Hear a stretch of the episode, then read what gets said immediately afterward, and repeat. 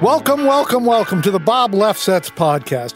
My guest this week is a man who needs no introduction, so I won't give one. We'll get the history. Lyor Cohen, whose present gig after a long, illustrious career in the music business, is the global head of music for YouTube and Google. Lyor, good to have you here. Thank you, Bob. I'm happy to be here. Let's start from the beginning. Now, you were born in New York, That's correct. But you lived in Israel, right? My first three years, yes. Okay, so you immediately moved to Israel only till age three, and then you moved to where? I went back to New York. Back to New York. What'd your father do for a living? Well, my dad is a was a child psychiatrist. Child psychiatrist. And was there music in the house? Enormous amounts of music. So from New York, we moved uh, to Los Feliz on the east side. And here. what year did you move to Los Feliz?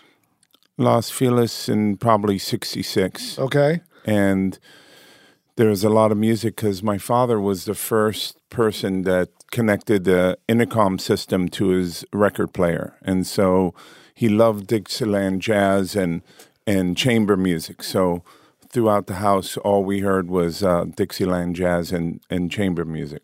Now, but the mid 60s, is the heyday of music in Los Angeles. So were you an active record buyer, radio listener? Was a little kid then. Little kid. Okay. So what do you my remember? eldest, my brothers were. My oldest brother was. My parents were very active, um, social people. In uh, we attended all the love-ins. oh, and- really? So they were hipsters. Um, they weren't hipsters; they're more hippies. My my father was instrumental with the classroom without walls, the community center school, and Antioch, and all of that stuff. He's, uh, you know, and my mother was a, a real active woman too. So we were surrounded by a lot of love, and and we're politically active. We try to elect McGovern and attended all the love-ins. Really? So, what were those experiences like? Because, we- you know, a lot of people, that was before the internet. People would only read about that. They didn't actually have the experience. Well, I was very young, but um, a lot of people. Um, I remember um, going. Some of the love-ins happened at Griffith Park. I don't know if you know that. No, I don't. Yeah, and uh, um, it was just. Uh, it was an extension. I actually grew up in the real Hotel California. My mother had what people would re- refer to as a salon, where we had poetry readings, art um, exhibitions, um, book fairs, uh, a- anything, political rallies. The house was full of people all the time. And um, sh- we used to house a lot of artists, fine painters that stayed in our home sometimes upwards of a decade. So, did you like that or not like that? Oh, I loved it. It's the only thing I knew. I loved um, the interaction between you know all tor- sorts of people. It was it was strange at times, but um, you know that's what I knew. So And then people always ask the children of psychiatrists. It's, that's also all you knew. Do you have any feeling, good, bad, insights, not insights? well, I think that uh, I was very lucky because uh, I, there was a lot of love in the house. My father was a very high intellect. Uh, um, Is he ali- still alive? No, unfortunately, we didn't actually um, do sports together. So we were four boys. And Um, where are you in the hierarchy? I'm number two, Okay. and our father. Um, son's activity was more taking schwitzes. Explain to my audience in case they don't know what a schwitz is. That's a sauna, and um, Was this in the Fairfax area? no, this was at the Jewish Community Center in Los Feliz, Okay. and he would tell us stories, Yiddish, mostly Yiddish stories. Do you speak Yiddish? I don't. You My- understand it? N- not I, not much, but Okay. it's very descriptive language, as you Right. know. So um, that was that was our the extent of the the I don't know. We just um, Well, my father, my father would constantly tell stories which actually had a lesson or a moral. Was that the type of story your father no, would tell? No, no, imaginative stories, long, illustrative stories. Really? beautiful stories. He wasn't spending his days trying to educate us. You know, we were living life, and I think living life in a pretty awesome way.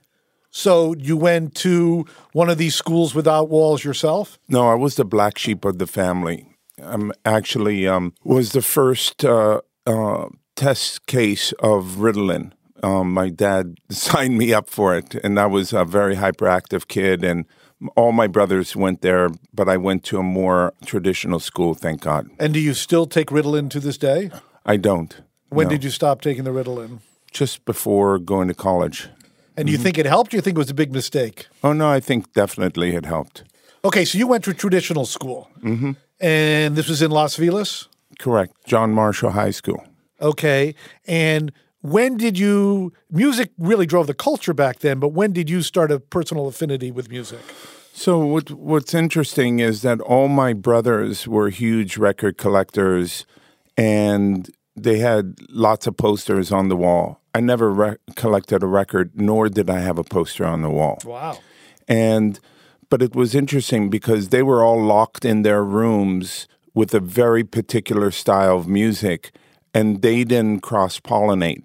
I was the one who was in each one, each of my brother's rooms, listening to all types of music. So I was open for the experience. They were, you know, always arguing which is the, you know, best artist, et cetera, et cetera, et cetera. And that was that just wasn't my thing. And what did you like back then? Do you remember? Um, I remember um, being moved by the Delta Blues. Um, my brother had a big thing going on with the Delta Blues. Um, Freddie King. I remember Janis Joplin. All all of that um, stuff. I I had my first kiss with Carole King. Tapestry. I mean, I don't know. It was. Um, they were all over the place. And so you go to high school, and, and what's your high school experience like? Um, my high school experience was um, pretty good. It's you know Los Feliz back then was a sleepy little village. It was the pre strip malls. You know those four parking right. spots with the PO box and the Chinese food, which are all over Los Angeles. If you haven't been to Los Angeles, you don't know. But from one end of the spectrum, from the Valley all the way Orange County, endless strip malls. What a, what a disaster of urban planning! But I fortunately grew up in Los Feliz prior to um, strip malls. It was a sleepy little village, and you know we lived basically in Griffith Park and I don't know, it was a wonderful um, upbringing. Door always open. Um, Were you any, on any of the athletic teams in high school? So I was a quarterback, and I lost my elbow. Really? Yeah. Mm-hmm. How did you lose your elbow? I went to throw a long pass, and I got caught, and had several surgeries. And we, of course, I said lived in Griffith Park, and I, I had a cast on, and I picked up a set of three dollar clubs at a garage sale, and that summer played golf one with one arm, and then became at Roosevelt. Um, not Roosevelt. It was Coolidge. I don't know if you remember Coolidge. No, I don't. It, it, was considered the number one pitch and putt in the uh, country. Where was it? It was, you know, uh, a football field away from Roosevelt. It's, For those that don't know, Roosevelt is a par three across the street from the Greek Theater yeah. on one end of Griffith Park. I, I, I, ended up playing there, but that summer I played exclusively Coolidge, and um, I became a great golfer after that. You how's know, your How's your elbow today? It's a gimp elbow. Doesn't straighten out, and um, I don't know. Probably helps my golf game. I, who knows? And so, after high school, you go to co- directly to college. Um, yes, I did. And you went in Miami. Correct. Any specific reason why you went to Miami? Well, I uh, was reacquainted with my biological father, who um, insisted that if he were to pay for my college education, I had to go east of the Mississippi River. And it was three weeks before um, school was going to start. And he says, I'll get you into any college. At the time, he was living in Nigeria in, uh, in Africa. And so I threw a dart and I hit Key West. And three weeks later, I was at the University of Miami. I was the only Southern Californian. It's like absurd. Like right. who, who, from Southern California would ever think about going to the University of Miami? But man, did I pick the right time? My timing is always really good, Bob. That's the thing. You know, I went during the cocaine cowboy era um, when they did the 30 on 30 at the U when we became national champions um, many years in a row, and it was just an extraordinary time to be in Miami. It was actually the only true trauma I had was it was the first time that I've ever bumped into a Jap. And I remember Well, why don't you explain to the audience what you mean? A Jap is a Jewish American prince or princess. And I remember calling And it's funny because how do you feel as a Jew, and I'm a Jew too? You can use the word Jap. How about if a non-Jew uses the word term Jap? I, it doesn't matter to Okay. me. I think it's very descriptive. So I remember talking to my mother, and I said, um, "Imale, there's these guys. They're on really fancy cars. They listen to a lot of um, Saturday Night Fever, and they have."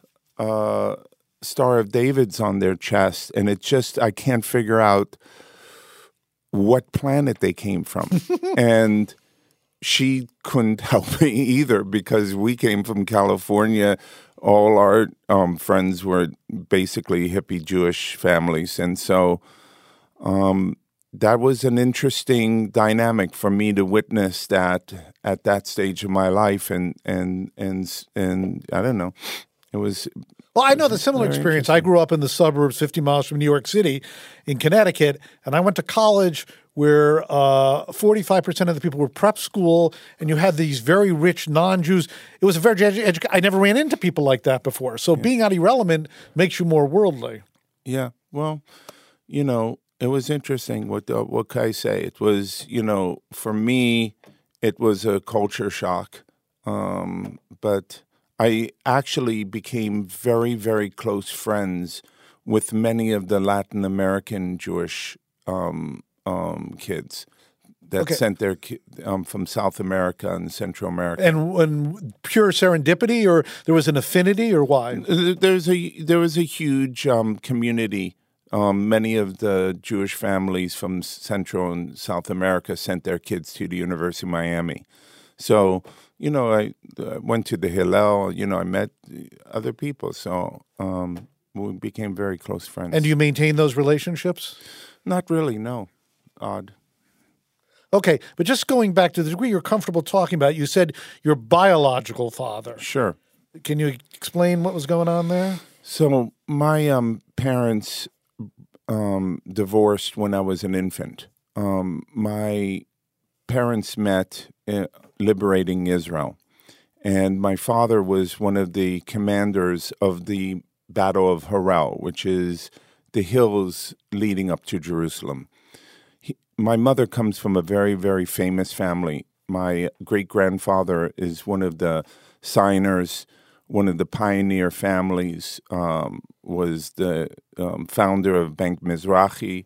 He was Rabbi Kook's assistant. Uh, he went to, he was invited before immigrating to Palestine um, to the Basel conference with Herzl. Um, he witnessed Herzl and invited him to his factory in Poland. He, um, Herzl came to the factory, gave an incredible speech, and the very next day, my um, great great grandfather sold the business and moved from a, a home that had 55 bedrooms to barrack style living in Jerusalem, Where was where was the home with 55 bedrooms? in Łódź. Okay. in Poland. It was the epicenter of the golden era of Jewish life, which was in Poland. Um, in the 1500s, the um, Polish king decided that he was going to create a society that was free of religious persecution and everybody was able to practice. That's why um, Poland was such an epicenter for Jewish culture. And, um, you know, that last couple hundred years. And what year did your grandfather then move to Jerusalem? Around 1914, 15, very early on. Okay, and you were telling the story of your biological father. So my biological father um, was didn't come from such an incredible family, very nice family, but um, not distinguished like um, my mother's family, and she didn't want him to be in the um, have a career in the army. So she encouraged him to get out of the pressure cooker and, and go and study engineering in New York City. And they had a very difficult life together. He really wanted to continue his his uh, career in the military. Uh, he was a security guard, a janitor, all while going to school. A lot of pressure in in the house, and he was uh, um, very physical. And um, my mother just couldn't take it anymore, so decided to uh, get a divorce, and and that's how it happened. I didn't see him for many many years. He became a, a, a an engineer, and then uh, a specialist in building huge infrastructure, primarily in third world countries, and went on to have this big, very big career. And, and So, of the four kids in the family, he's the father of how many? um, my eldest and myself, And did he get married again and have children again? he did.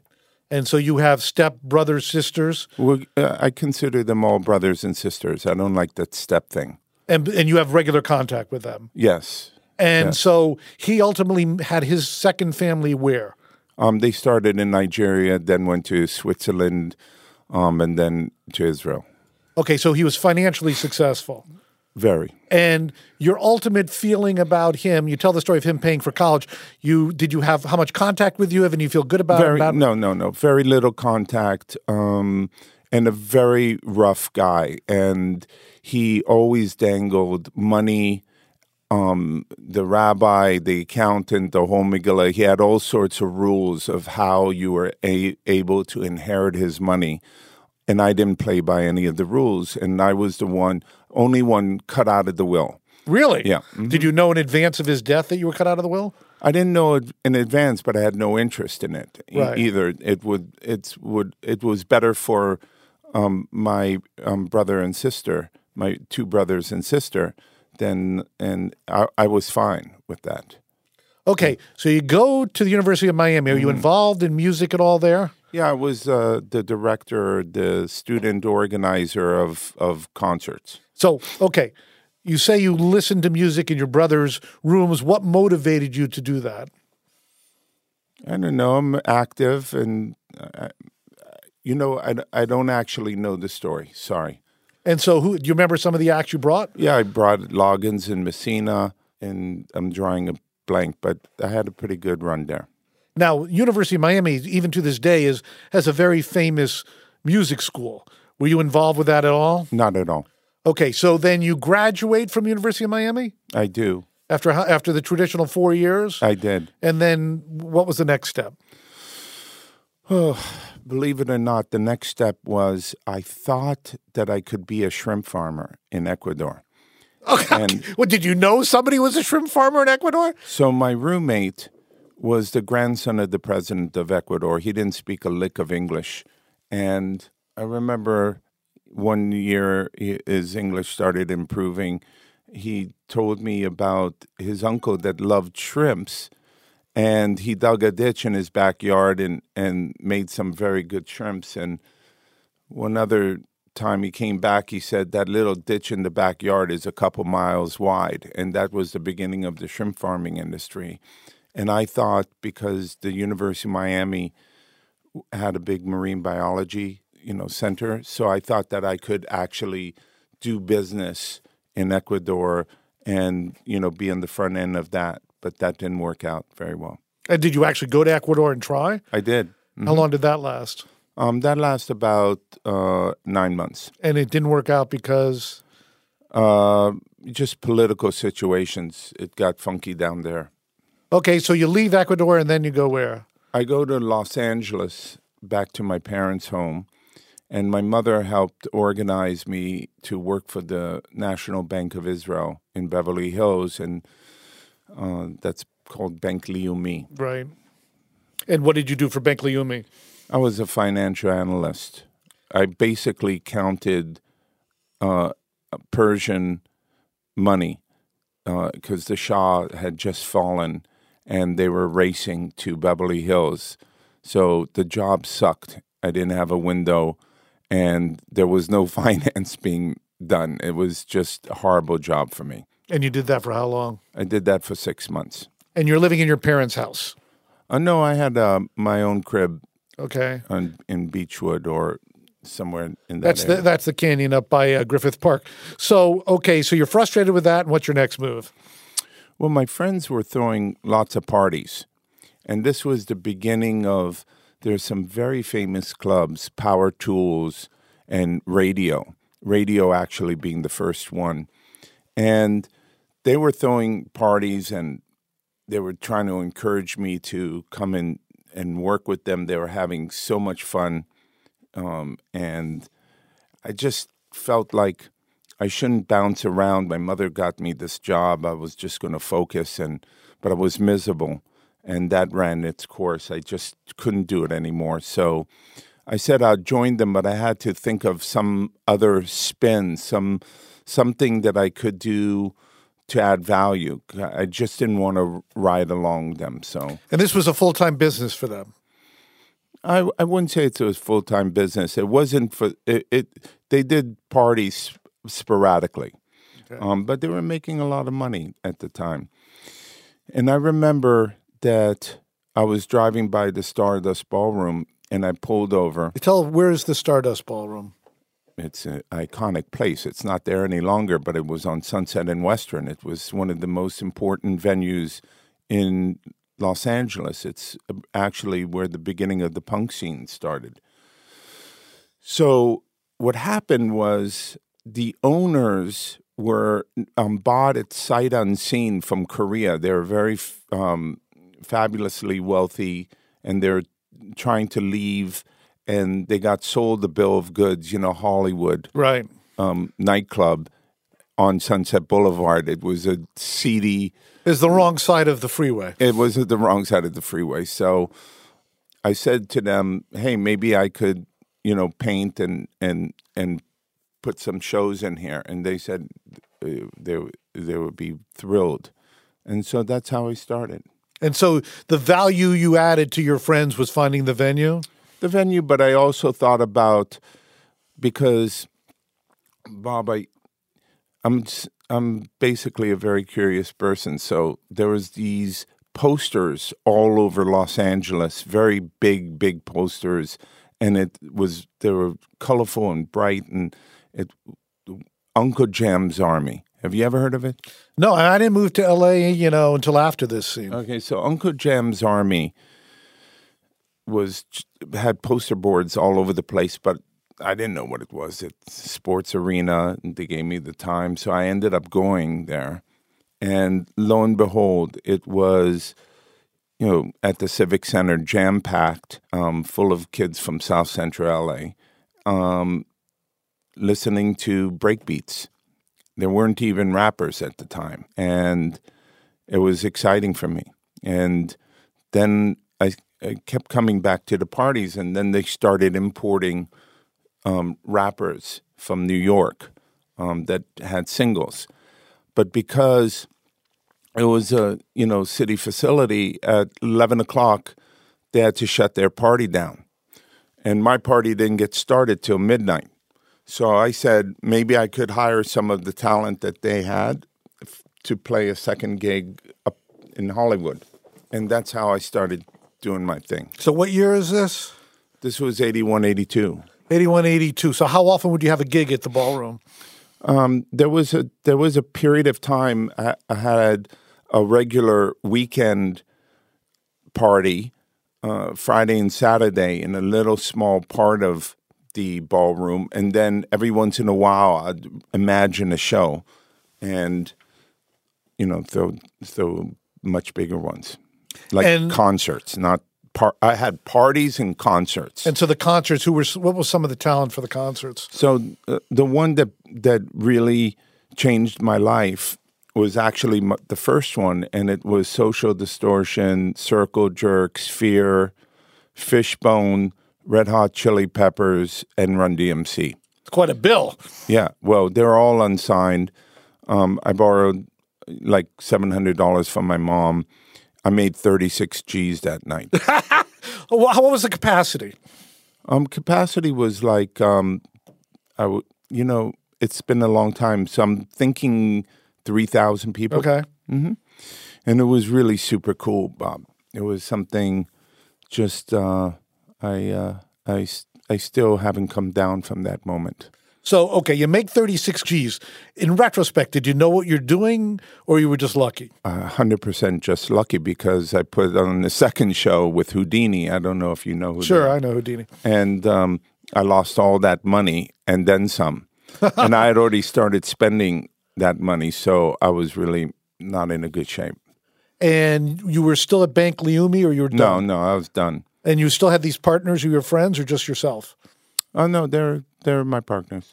Okay, so how about security and all those other issues? I didn't know anything about any of that stuff. and did you have any bad experiences? And no bad experience, only love. Okay, so you made 30 The only bad experience was the fear that still drives me today when I sat outside the venue thinking that there was going to be a walk up like there was at the Run DMC show that never showed up.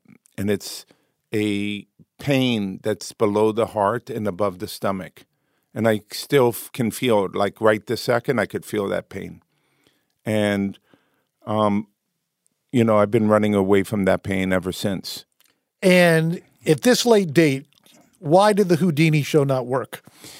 I think it was um, hubris that I didn't ever reflect on why the first show did, and I think it was um, much thinner. It didn't, it, you know, the Run DMC with those Hollywood bands was a statement. It was a um, a, a combination that was built to succeed, and then Houdini was I thought was going to draft off of that success, and I didn't have really the package um, that made sense. So, um, you know, what can I tell you? So you lost money, but did you continue to promote concerts? No, I was done. I was Done. done. Uh, promotion, doing promotion, I have such a great respect for promoters because it's just really hard. It's hard on every level. Absolutely. To do it right, it's it's really hard on every level. But with the Run DMC show, the biggest issue I had that night was Run uh, refused to perform, and I I didn't understand exactly what was going on. He went on stage and then he left, and I went to talk to him and I said, "What's the story?" He says. Um, I'm sure you saw it. They don't like me and they're coming to attack me. And I didn't understand exactly what he was referring to. And then I realized all these kids that were stage diving, they come on the stage and they, you know, dance around him and then fling themselves on. And I, I said to him, listen, I know this sounds strange, but it's only a deep appreciation for what you do. And he absolutely looked at me and didn't believe me. And I kept talking and, and convincing him. I said, "You have to, you have to trust me. That this is simply a an appreciation for what you do."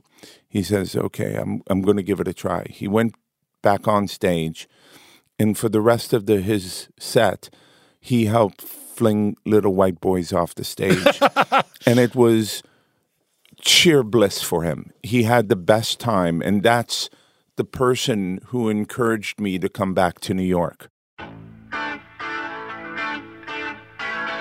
Stay right here. We'll be back with more of my conversation with Lyor Cohen, head of music for YouTube and Google, here on the Bob Lefsetz podcast. This is Bob Lefsetz. Had a great guest this week, Lyor Cohen, head of music for YouTube and Google. If you ever want to see the guest as opposed to just listening, or in the case of Lyor, both he and me in his Porsche Targa, follow at TuneIn on Instagram, Twitter, and Facebook for photos and videos.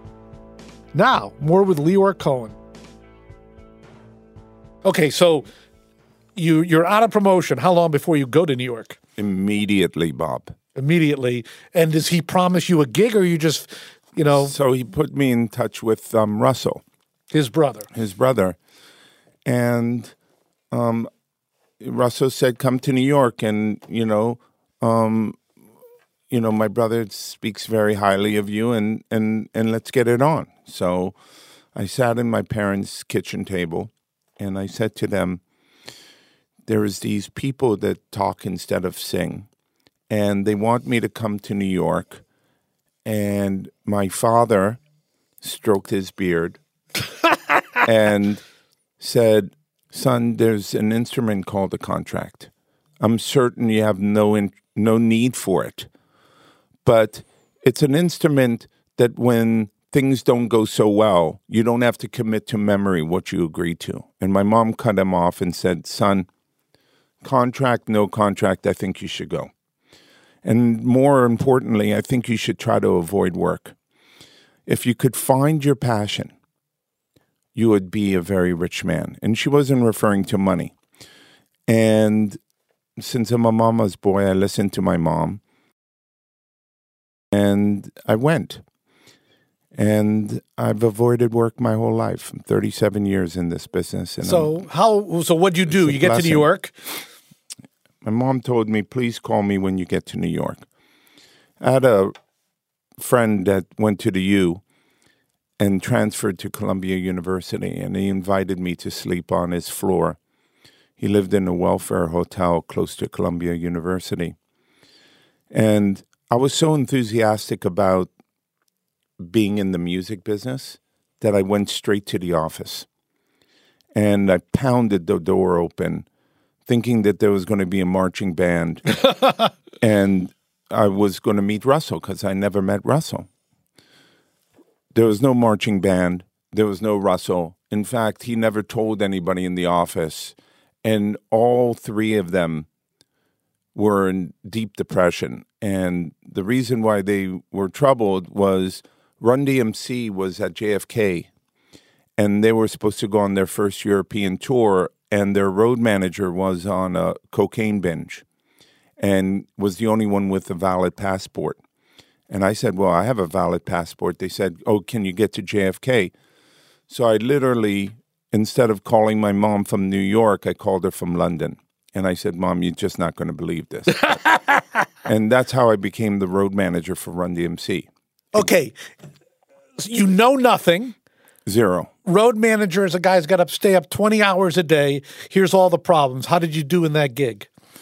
first of all, these are the most amazing guys on the planet. They were enthusiastic about sharing what they had to with everybody. They were responsible. And we were a very thin crew. You know, our our band was Jay's Needles and Records. And so, you know, I didn't have to think about, you know, what what it meant to have a rider and technicians and everything like that. You know, we screwed the the needle on and had the records and and played gigs. And you know, I was I'm a serious person, so I was focused and I wanted to um, do a good job. And I, I was very fortunate and lucky. I told you my timing is pretty good. So, how long was that European tour? That European tour was about a week and a half. And then you come back to New York, and then what? In fact, you know who picked me up? And he was driving the van? Roger Ames. You're really? Yep. For those people who don't know, Roger Ames was a legendary record guy. He had London records with Bananarama, etc. Then went to work, I think, Polygram. in- right, right. In the chairman of Polygram. Right, and then he ultimately was chairman of Warner. Correct, And if you see the movie Twenty Four Hour Party People, there's a great scene where he's trying to buy the assets of Factory Records. I never, I knew, never knew Roger was driving a van. I'll have to tell him that the next time uh, I see He him a, he is an amazing record man. From Trinidad. R- Run D, from Trinidad, and remember, Run DMC was licensed by London Records. I didn't know that. yeah, so that's that. Okay, so you're a week and a half, and you're back in New York. Yes. and you're now you're back in the office. So they have work for you. Oh no, we were gigging all the time. So you're now a road manager. I'm a road manager, but we were gigging on the weekends, so I worked in the office um, during the week. doing what? Well, we also represented Kurtis Blow. Um, I don't know. We're just, you know, it's a long time ago, Bob. I know it's a I'm long old. time. I'm old. Bob. Okay, okay. So you're doing this. How long do you play the role of road manager? I'm three and a half years road manager. Never missed a gig. We never missed a gig. And once we did five gigs in a night in three different states. Never, Remember anything about that? never, never missed a gig. We were so mobile, unlike all the kids these days that need uh, their whole block uh, to join them. We were run DMC Jam Master Jay, rest in peace. Miss him every day. Ronnie Ray and myself. We all carried our own luggage. There was no high posting, and we got it done. And we we felt so blessed and so fortunate and lucky. Where were those five gigs? What three states were they? They're like Virginia, D.C., um, Carolina. Okay, in that area. That area. Okay, so after those years of you and you were the road manager only for Run DMC or for Kurtis Blow and these other people? Um, no, I did some for uh, the Beastie Boys. Uh, ended up, I ended up managing the Beastie Boys. Um, Was this during the Licensed to Ill period or before or after that? this was before and after. And, Okay. and And during too? and yes, during too. Right. Okay. do you have no? That was 1986. Licensed to Ill was a there was a certain amount of buzz, but that was a gargantuan record, far exceeding anybody's expectations. Did you have a belief that it would be as big as it was? Not at all. Not at all. I had no vision. Zero vision. I was the in in the group of people, I was the operator. So I think the vision Rick had and Russell had. And they, their heads were casted forwards. My head was straight down. The Beastie Boys' first tour, I started them in Seattle in 400 seaters. By the time they got all the way down California and to Texas, um, they were an arena. So I switched. I had to switch the venue that that fast. Started 400 and then 16,000. Just to understand the business arrangement, this was Def Jam at the time, and This was Rush Management and Def Jam were, you know, so when you were the manager, you were ultimately working for Russell, or you're working separately. no, no, I was working for Russell. Okay, so you do that, you have the great success, and then Def Jam has a deal with Columbia. Correct. Then, then, um, um, you know, there weren't too many people to put records out. So, um, Rick and Russell um, decided to start a record company so they could put out records that they wanted to put out. I thought the sexier side of the business was managing, and so Ironically, to a degree, it is again. it's a service business. You say that with some Heartache, Right. heartache, heartache. right. You, you know, they drove me out of the business. it's, it's a license to starve to boot for many people. Yes. So in any event, they start this record company, mm-hmm. and your role in the record company is I was a manager. okay. Okay, the record company was Russell and Rick. So, what point do you move to the record company? Well, remember, Rick leaves Rick leaves and starts American Recording. in 88. Right. Right? So it's like really short time. And then Russell actually moved to California to make movies. So, you know, I just ended up having to do it.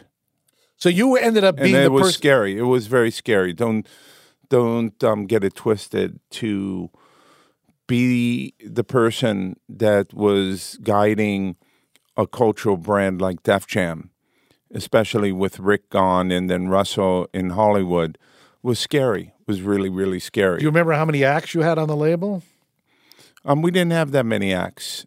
Um, I started signing acts, and I signed one stiff after another. I mean, I couldn't. I couldn't. uh, Honestly, I couldn't sign an act that would sell, and I was fortunately. It was like a little side imprint that I was signing this to. Um, or it was RAL, Rush Associated Label until Rick and Russell unwound their their situation. But man, it was so scary. I honestly could not sign worse acts. It was it was really a um, a very difficult time in my life. And then when does Russell come back and get involved? Well, Russell comes back a few years later, but at that moment, I caught my breath and I really had a much tighter aperture of what was needed um, to be successful and to right the ship and to get started again. And the you know my vision was blurry and and with the Beasties leaving, Rick leaving, Russell, there's a lot of um, and I just needed a tighter aperture and and thank God that Redman came in the door and we signed him and time for some action happened and it was the rebirth of Def Jam recordings. And the the interesting news is that we also had Public Enemy and Slick Rick in that transitional period. So while I was um, signing stiffs and you know cold as ice, um, they still kept um, the shine of the label very important, and um, it helped me find my breath and and gave me cover. And at the time, are you making any money? No, no. I had roommates till I was 33 years old. Okay, and so how does I was the mayor of Alphabet City. the first bit of money that we made was one nine hundred numbers. Okay, do you remember? That? I remember. So, so um, by then, I also had a huge stable of artists. I was EPMD's manager, Eric B. and Rakim's manager, Jazzy Jeff and the Fresh Prince's manager. Um, it goes on and on. Stetsasonic, Big Daddy Kane. It, you know, really goes. There's no, there was nothing moving. Like I made the Cold Chillin' deal. There's nothing moving in rap that I wasn't invo- uh, wasn't a part of at that time.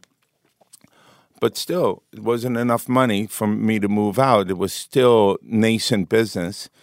And then when 900 came along and uh, Jazzy Jeff and the Fresh Prince started printing money like well explain what the deal One nine hundred is the person who's called is charged. So right. what was the offer? The offer is you could speak to the act and they would leave messages. And there was months that um, jazzy jeff and the fresh prince were making north of $400000 a month. Wow. So was the key to constantly change the message or to keep people on the line? Constantly change the message. So get people to call every day? Yeah. And what, what might the message be i'm old bob Okay. Okay. We'll, we'll have to go back into the archives. Yeah. So that's how you make some real money. You get to move out. Def Jam's at Columbia. It ends up being purchased by Polygram. Tell us that story. You have to understand that there was a beautiful incubation period for us at Def Jam. What I mean by that is there was much more demand than supply. The major labels actually didn't get into signing rap acts because the the bosses of those labels made their success through rock and roll and their kids were too young. And so as far as rap was concerned, it was just noisy music um, or noise. And they didn't want to invest. They thought it was a fad. They they wanted no part of it. And we started, you know, building a real business. What I mean by incubation is we had no clout, we had no money, we had no experience, and Russell and I like getting high. And just any one of those was enough not to be able to build a business, but because the majors were so arrogant all they had to do was drive 50 blocks and they would have seen that the demand was blowing the roof off of all the clubs uptown. So, you know, seven years goes by and now we get a little bit of money, we get a little experience, some clout. Getting high is not that important anymore. And their kids are now starting to grow up. And Donnie Ienner's kid actually preferred going to a Public Enemy show than a Bruce Springsteen show. And that's when Donnie said, Oh my God, I'm out of position. And so I had a very fragile group. They were called Third Base. You ever heard of them? Of course. Okay. So they didn't really like each other that much, and they were very, very fragile. Um, Serch is a very inquisitive person and very tasty person, and Donnie convinced him to start a production company, and that's put too much tension on the group, and that was behind my back. That's my partner, and At Columbia Records. at Columbia Records, and so that's how Nas got signed to Columbia Records through MC Serch. really? Oh yeah, yeah. So, um, that put a lot It was lot MC of Serch and it was Pete. right, And Pete writes about baseball or something Yeah. these days. And it put a lot of tension on the band, put a lot of tension on me, and you know, because of our deal structure, we were deeply in the red, and to the tune of nineteen million dollars. But it was you still was it a joint venture or you still own your assets or do you No, remember? no, no. We didn't own our assets. They actually owned the assets. Um, we had a um, some action. Um, it's embarrassing to tell you what that action is. It's it's less than what bands are getting signed for today. But were they ma- you were 19 million in the red. Have they made money on the deal? Oh, of course they made money, Right. but um, they wanted to go full tilt boogie in rap, and they thought they can do it themselves. and they thought that the only barrier was their focus and money, and they're both focused and they're going to invest. And um, they gave me the option to um, buy the red balance back and then get out of the building. And it wasn't really an option. They were they were flinging us out of the building, and it was scary because I didn't let anybody at at the company know because it would have been hugely distracting and, and difficult for people. So I remember every going trying to find record companies to partner with, and um, the only one was Alain Levy and Polygram. And actually, he gave us 26 million for that piece, and um, so we gave them 19, and it was the first little bit of capital that Russell and I got, and um, we actually was again very good timing. I actually shipped Regulate at Columbia, and they weren't paying attention, Mm-hmm. and that went on to sell four million albums. So my first Def Jam Polygram experience was Warren G. Regulate, sold four million albums. Very, very And Alain Levy was thrilled. and Alain Levy was thrilled and excited, and we had a very interesting deal with him. Very, very good deal. Very forward-looking deal because he believed that Rap Catalog was going to be a huge, huge opportunity, especially in the multiple of, of the CD business. So um, it was really great timing for us, and it was beautiful. And at that time, Def Jam is operating in what part of Polygram? Island. Island. And then they ultimately roll it up into IDJ. Um, no, it was PLG Right. um, with Rick Dobbis and Johnny Barbis, right. um, Peter Kupke.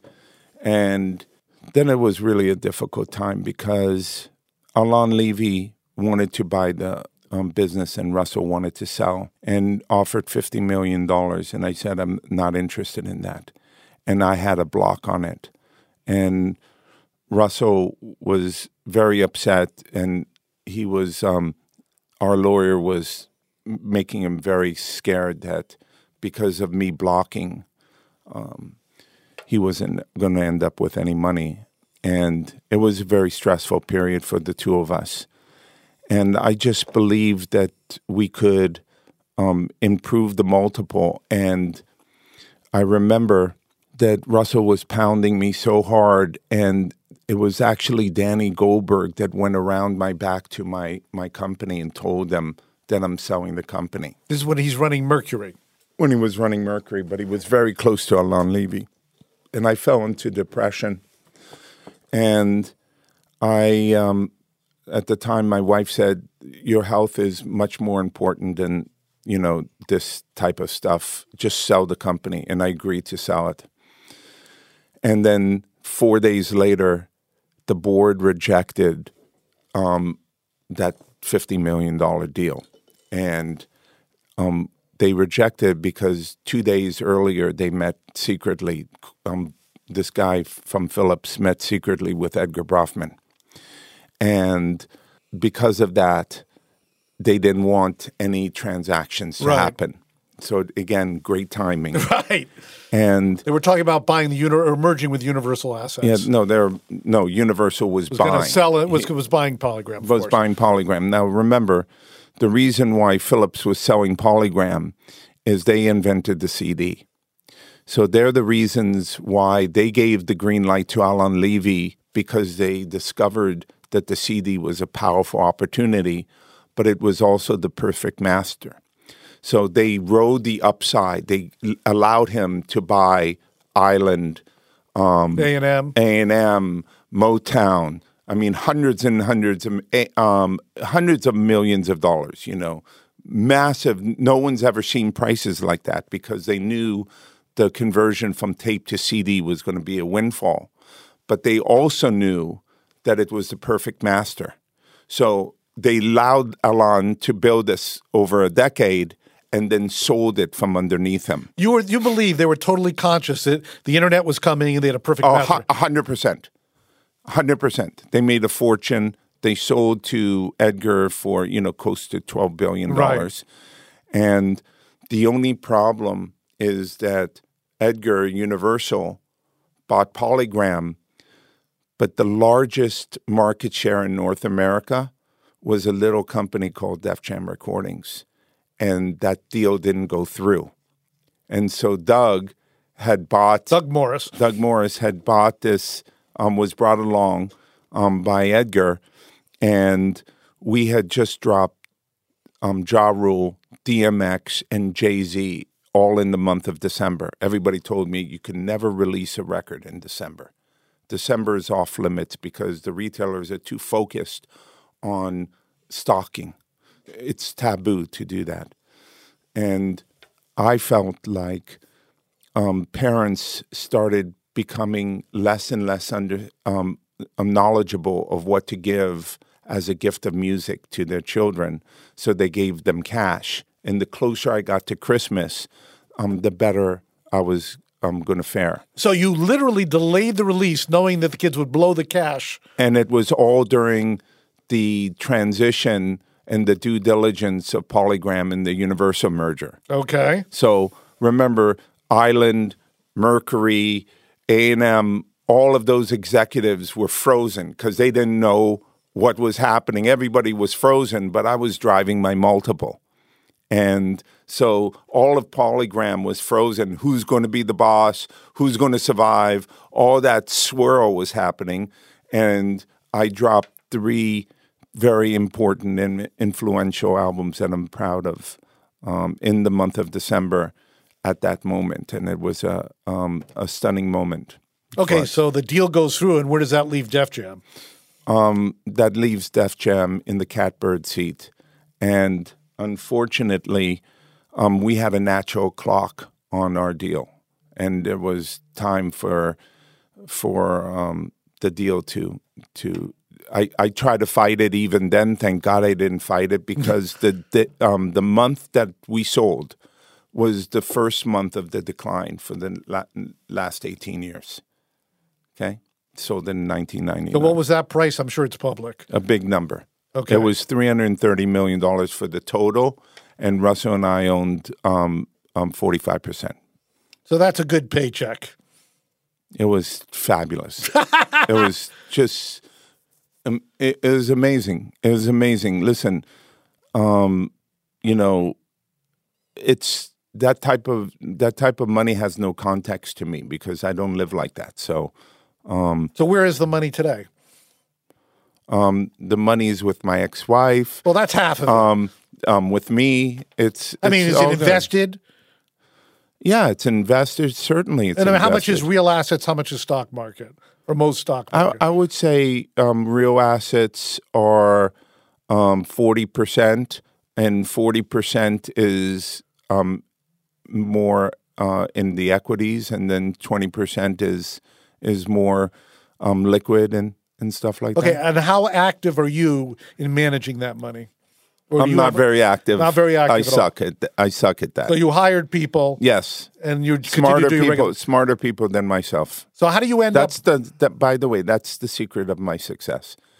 Is surround yourself with super dope people. Give them a lot of sunlight and water, and just hug it out. So how do you end up running IDJ? Well, I had the most insane month.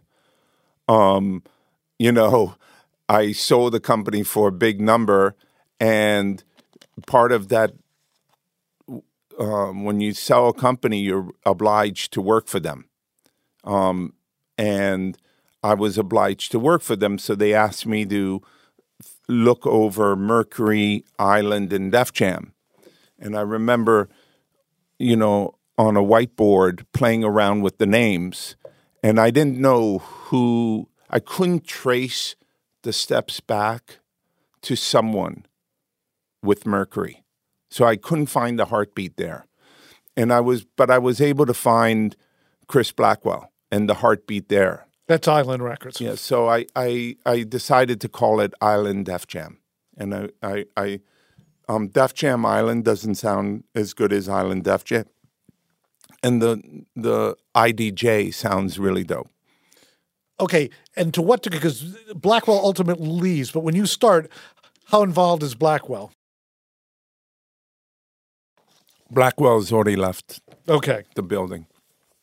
So now you're many, running many, it. many, many years. Okay, before. you're you're running it lock, stock, and barrel. Well, I told you I surround myself with super dope people. So, so, okay, so in your tenure at IDJ, yes, sir. what what did you learn?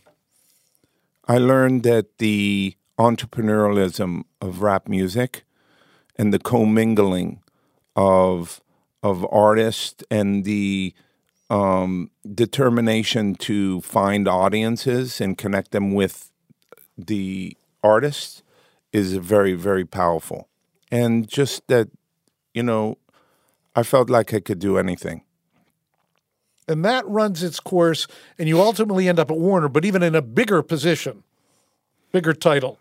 And what do you learn in your tenure at White at Warner? My tenure at Warner is that it was the first time I've ever come across or had an experience with private equity people. So I had no context that they bought and sold. And I had simply no context that they bought and had a four year horizon. So, had I known that, I probably wouldn't have left To take the job, to take the job right? um, because it was uh, too distracting. I, I, I don't want, I didn't like change in that type of way. I like change in other types of way, but not in that type of way. You mean in terms of the ultimate sale point? Yeah, I don't, I don't like, I, I don't like change, financial change. I like structural change. I like change, but not um, um, financial change. Because, So when you're at Warner, to what degree in the back of your mind are you here? Are you feeling that pressure? Hey, I got to make the numbers. We got to do. We're going to sell. I I I um I didn't pay attention to that. I was focused in other things. And the only time where it crested against me was when they decided to sell it and I had to meet with the 30 odd bidders over and over and over and over again and I got further and further away from the music Right. and further away from the artist.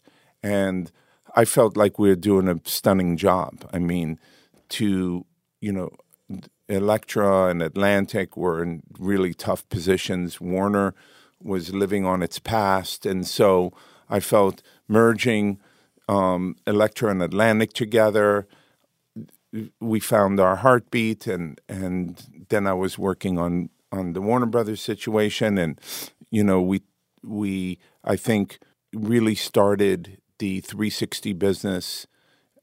That was a very important part of my strategy, and I was very proud of it. So, and you know, and then to get sideswiped into having to to talk to financial people about you know a transaction was a buzzkill was very difficult for me.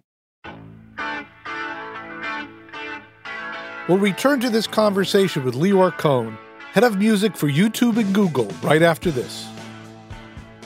This is Bob Lefsetz. Do you like hearing from the heavies? I love talking to them, and that's exactly what I'll be doing at my Music Media Summit in Santa Barbara at the end of April. Take your wallflower role to the next level by actually meeting the players maneuvering and manipulating the chessboard. Go to musicmediasummit.com for tickets and more information. And now, more with Lyor Cohen. So it ends and you start 300, Yes. and you have a big hit with Fetty Wap. Yes. So what'd you learn at 300? I learned at 300 that the barrier of entry, I had a hunch at Warner between subscription and advertising that there is going to be a huge sea change. The ability to build audience and to identify an audience um, without having to go through the expense of a physical product was uh, a liberation for um, young people to start labels and to start getting into the game. And I had a hunch that they couldn't keep me out of the party. And so I cobbled together a little bit of money and I went to work. And lo and behold, I realized that the true remaining barrier of entry is simply a little bit of capital, not a lot of it. And you could actually um, make a lot of hay. I th- So if someone were to start today, how much capital do they need? uh, it's all different. It all depends. I started with 15 million, a little little sum of money. I heard that LA just raised 75. Right. You know, a, it was a different thing. I, I believe, you know, we have at 300 uh, over 30 employees now. But you're but you're not involved with 300 anymore. No, correct? but I, I'm the largest shareholder. oh, so you're still a shareholder. Yes. Okay, so you have the success with Fetty Wap. Can you tell us any more about that? What do you want to know? A How do you find a hit, him? A hit's, a hit's beautiful. He was. Um, So did you find him the record was already done? the record was already done. Um, he is a very interesting melodic rapper, um, and it was just his time, and we signed him. So that's the music business, Bob. Okay. Okay, so you know today where there's so much noise in the channel, although the success of his record is a couple years back. What made he, what did you do to make the record successful? You certainly had a hit record. Without that, you're dead in the water. Well, we engaged an audience. We um, went to our friends at Spotify; they supported us. Went to our friends at Apple; they supported us. What, what did that support look like? the support, whether it's um, real estate in Apple or real estate in playlists or or uh, video um, at YouTube, um, the DSPs or the these platforms um, were happy to see us, and they were happy to support an independent label and an independent artist, and we also, you know, got the record on the radio, and so what can I tell you? It's not really, it's not magical. It's a lot of hard work. It's a lot of talking to people. It's a lot of saying, like what you do every once in a while, you go out on a limb and say, this artist is really incredible. And you put your reputation on the line and you throw, shoot the flare up. And people um, pay attention, give it a shot. And when they give it a shot, it starts working. And, and that's how Well, I guess one of the I agree with everything you're saying, but one of the fascinating things is there was a record two Christmases ago, the end of 2016. It was a hit everywhere in the world. Rag and Bone Man, Human, never made it in America. And I have to. I mean, my fault with the label let the record down. Do you have any ideas? on what? why? I, I, I don't want to um, um, opine on something I'm not an expert at. So I don't know whether he was focused on Australia at the time when they needed him to show Right. up in places. You know, um, when you have a worldwide hit, the the interesting thing is you can't clone yourself, and you need physical support of a record. So. I, I couldn't I couldn't opine on it. I, I don't know. Okay. You know, Columbia is a really good label. Okay, so, let's go back to 300. 300 is still active at this point. Very active. Okay, how do you end up at YouTube? I ended up at YouTube because um Robert Kyncl called me up and asked me if I could. He's he's the big boss at Right. YouTube, and he asked if I could surface him some candidates to be the head of music, and that it was time for that category to have someone that woke up every day specifically focused on building that business. And I surfaced him a couple people over the you know four month span, and then he calls me out of the blue and says, you know, he used this expression, "You're my you're my dick." I had no idea what he meant. He's I said, "What?" He says, "Dick Cheney." And I still didn't don't to this day I don't really know what he's referring to, but the he says, I love the candidates, but I prefer you doing the job. And I told him I have zero interest in the job. And I was having too much fun at 300. I think 300 is going to be worth, you know, half a billion dollars in five years. I really believe that this is the era, just mark my words, this is going to be the biggest gold rush ever in media and it's going to be around recorded music. It can never be activated until the impresario roams again. And that's the critical gating factor. All everything is ready for them. And then impresario is the unemployable. The Chris Blackwells of this generation, the Ahmet Erteguns, those that um, you know have a very specific point of view, who know how to um, engage with talent, and they could build huge businesses once again. I think the environment is ripe for that. But going back to YouTube, I really, you know, I was having hits, and I had no interest in doing the job. It's like um, wasn't the right time, and they kept being persistent and kept asking me.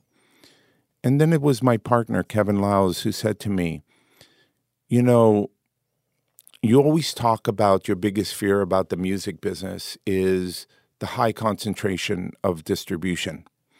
So, if you actually wor- worked with Google and YouTube and helped them work with the labels and help build another distribution channel that's healthy and another player, um, you will bring diversity to distribution and you could be a great gift back to an industry that you really love.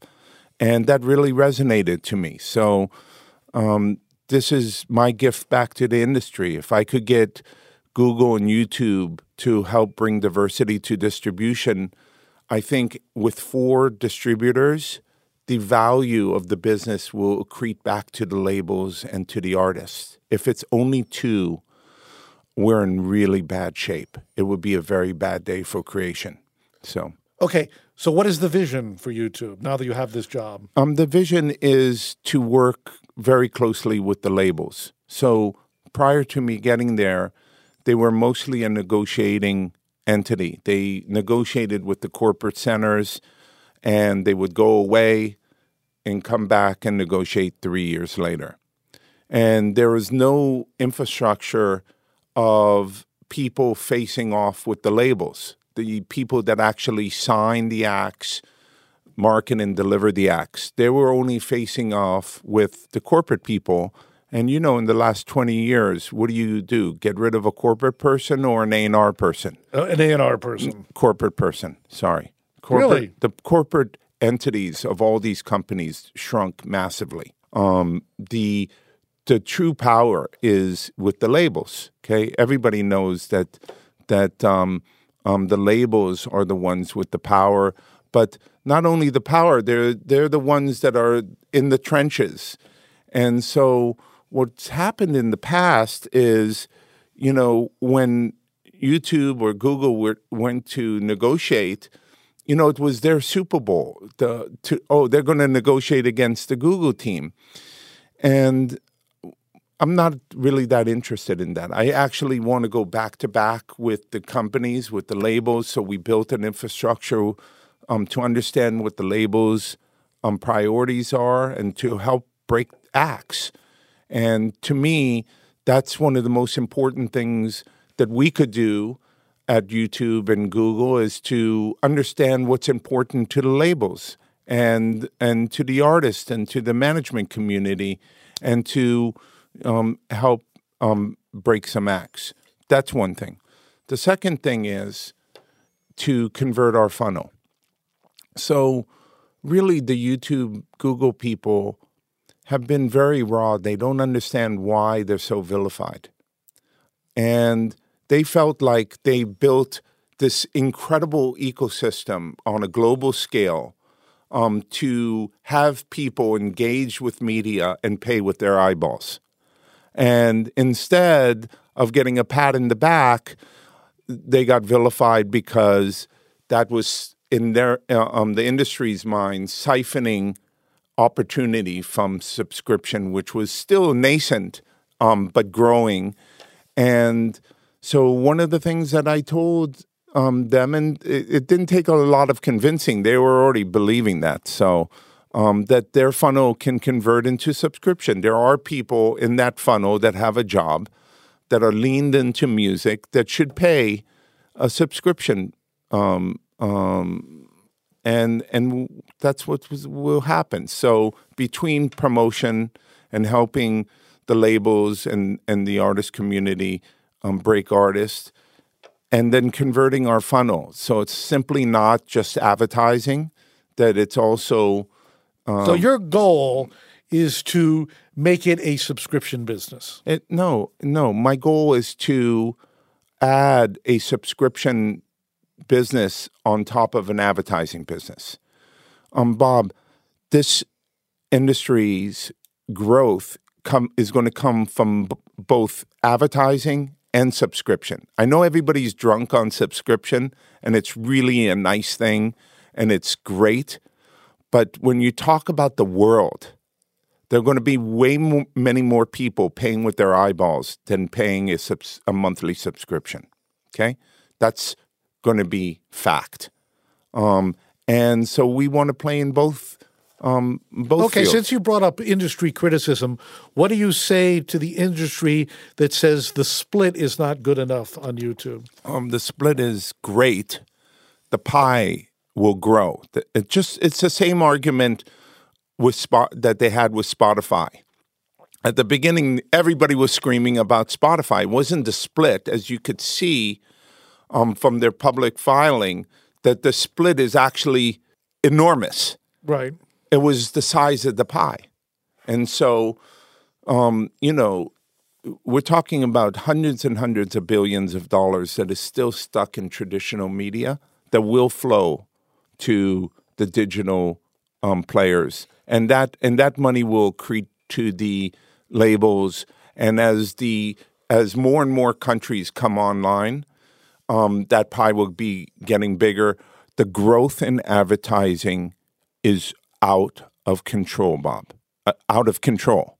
Okay, so before they blink, I know everybody's all geeked over subscription, but don't forget how much money is going to be made in advertising. So when you say the money stuck in traditional media, can you amplify that a little bit? Like television and radio. So you're talking about advertising money. Advertising money.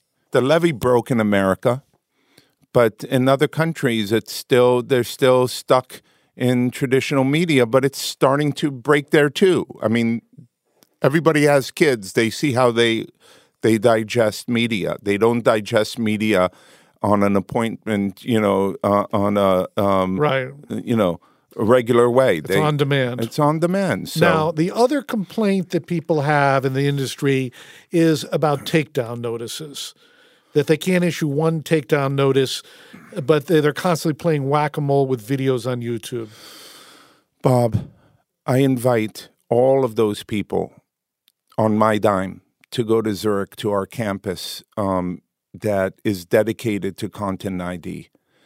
Bob, when I tell you they've built a world class content ID system that is 99% um, um, um, fail proof, that's the case.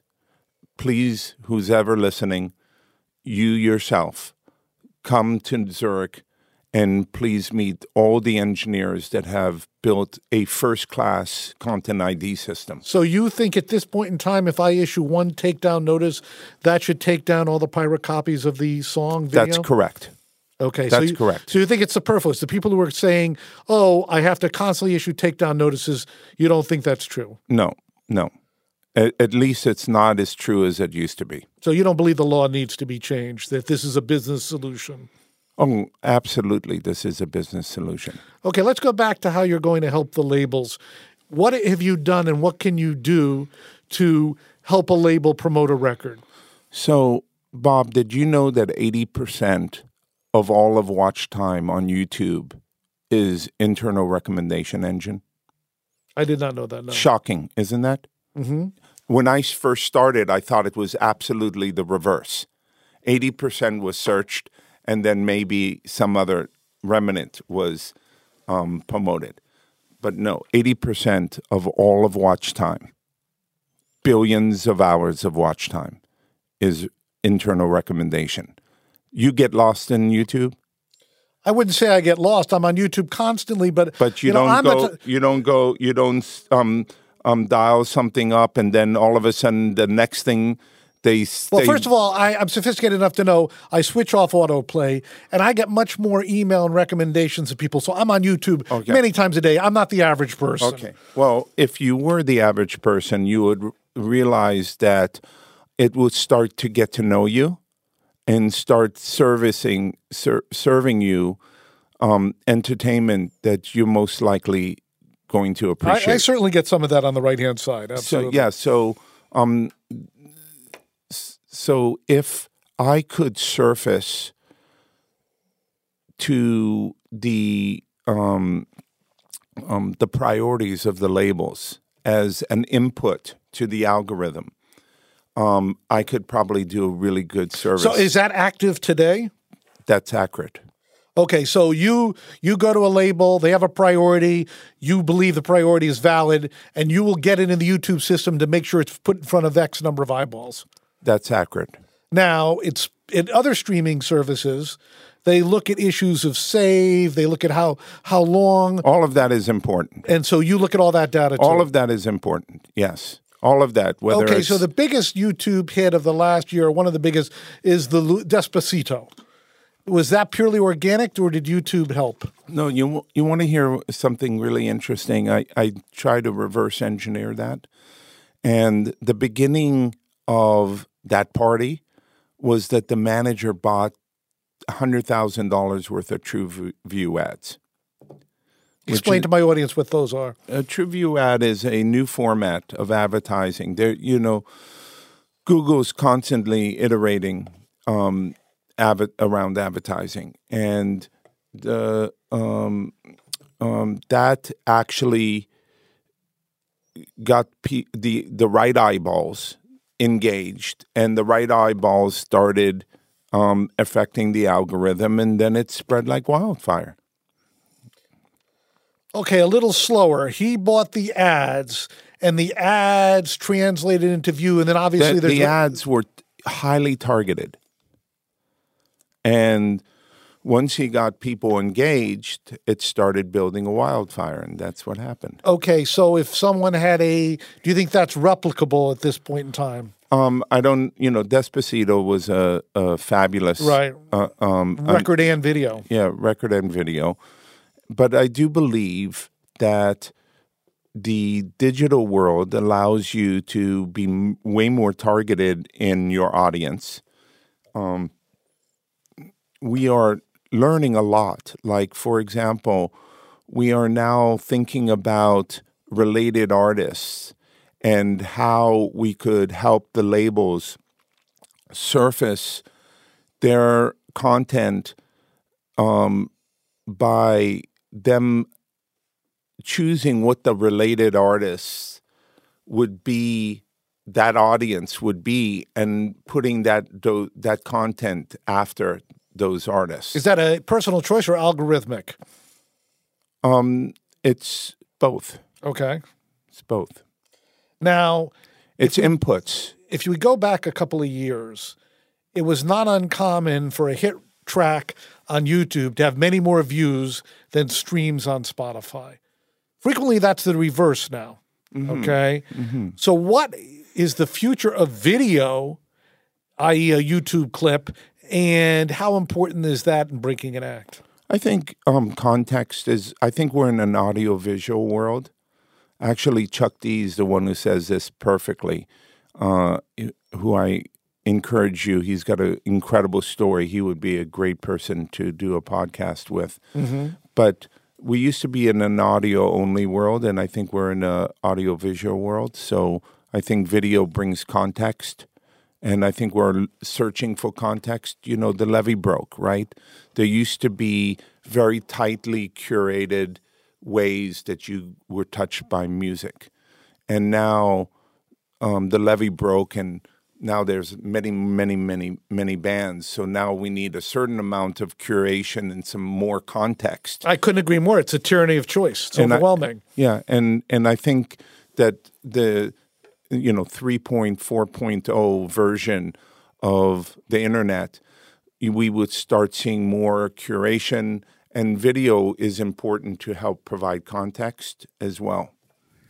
okay, now we live in an era where tracks are less dominant in the culture than they ever were before. It's really spread out.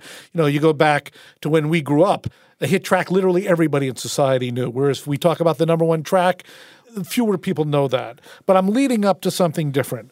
Why is hip hop the most dominant sound today? You know, I've been watching you raise the banner of, of hip hop. I don't think it was always you weren't a flag bearer of, of hip hop. I've always thought that hip hop was big for the last, you know, 20 it was big, but it's 20 gigantic now. 20 years. It was gigantic then too.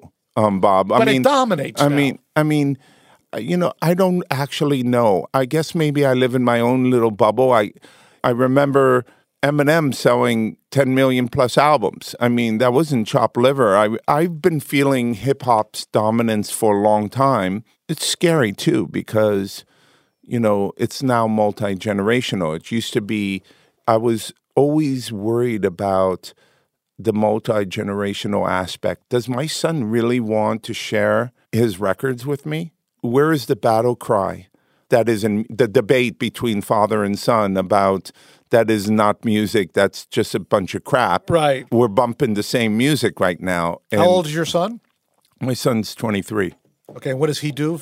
He's an A&R at 300. He's a really remarkable music person. Okay, but getting back to this hip hop thing, I don't want to say that hip hop wasn't big, but if you go on Spotify, which I believe is the most accurate chart today because of consumption, out of the Spotify top 50 in the United States, 35 or 40 tracks are hip hop tracks. I don't really pay attention to things like that, Bob.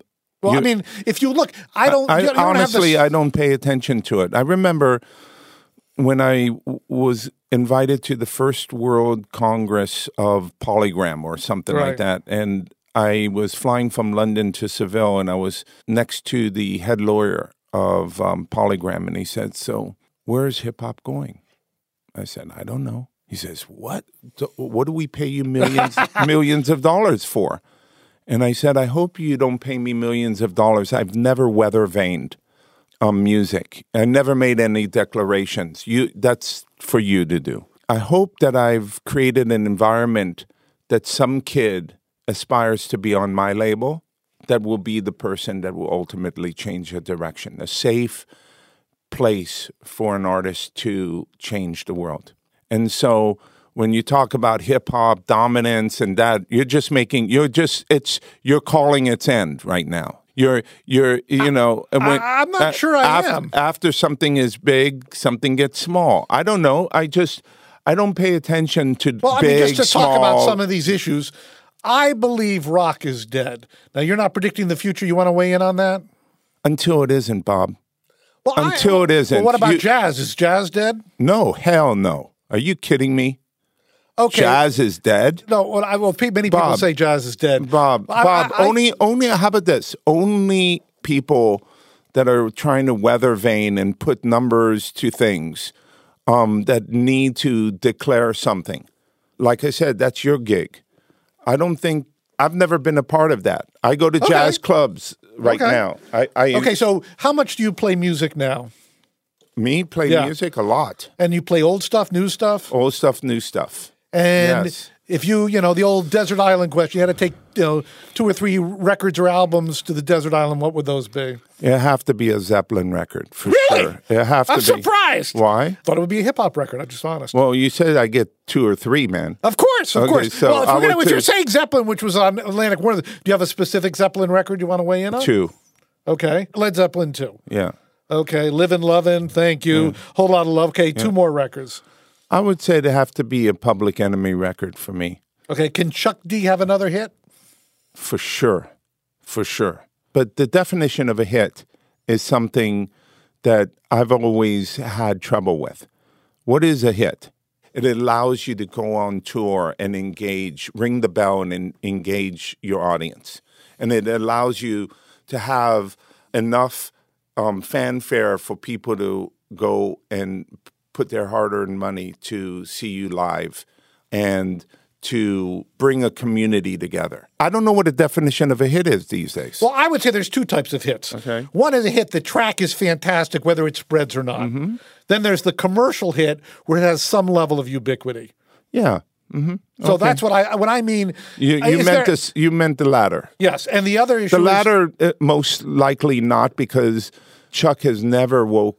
He never woke up trying to do that. You have to wake up sometimes trying to do that, right? To Right. get ubiquity. right. Um, Chuck never woke up. do you how big a factor do you believe ageism is in hip hop? Of course, age is, has something to do with it, but it's more about a little bit of a, a secret. The moment from obscurity to celebrity has the highest velocity. That's where the most hay can get made at a certain moment.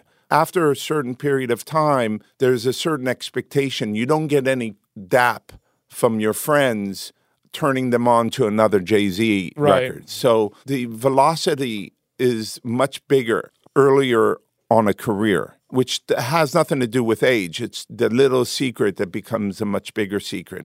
Period of time of velocity, I think, is. And since we're playing this game, what's the third album? I'm going to have to get back to you, Bob. Okay, that's fine with me. That's a very dear album. Okay, man. so at this point in time, What about you, Bob? Well, I always say if I was on a desert island, I would bring, and this is kind of a humorous thing, I would say ACDC Back in Black and Joni Mitchell Blue.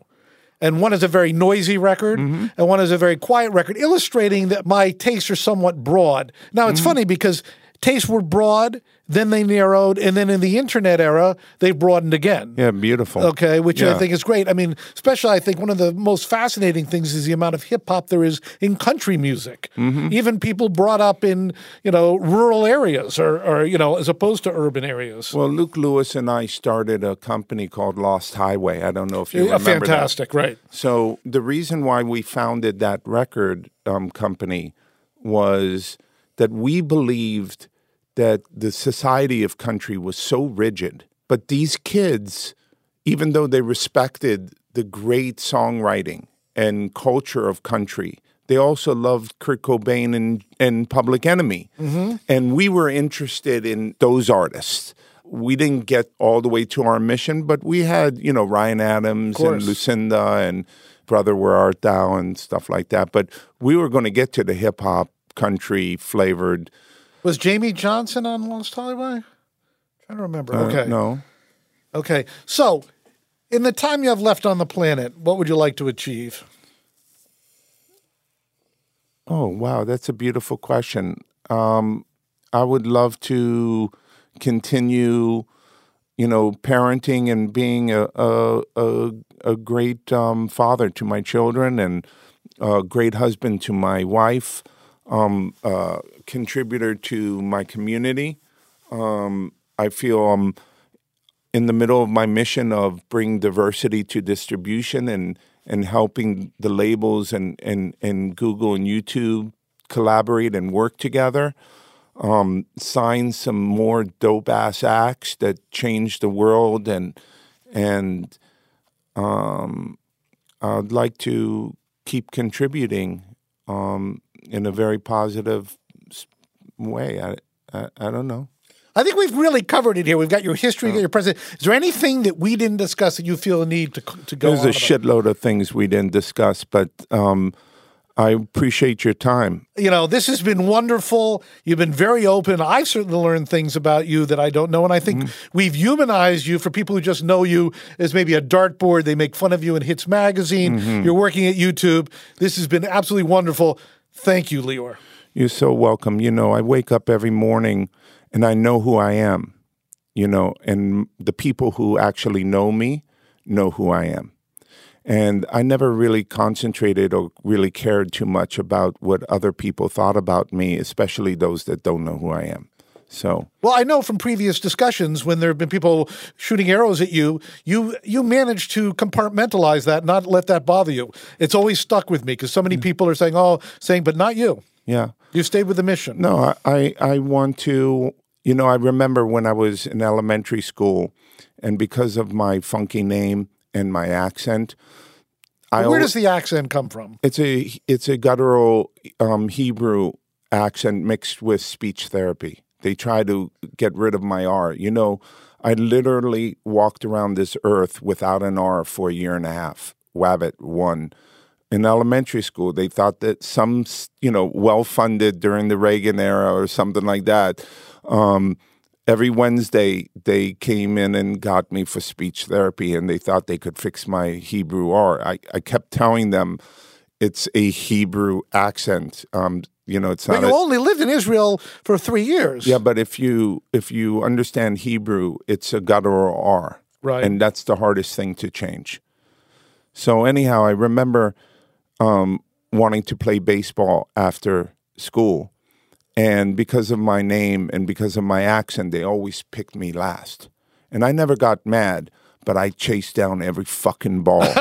um, that I just like converting people based on my work, not by you know all that stuff. So One of the many lessons you've gotten from Lyor Cohen today.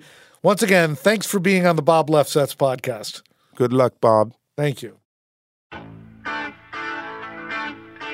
That wraps up this week's episode of the Bob Lefsetz podcast, recorded at the Tune In Studios here in Venice, California. I hope you liked listening to this conversation with Lyor. I thought it was phenomenal.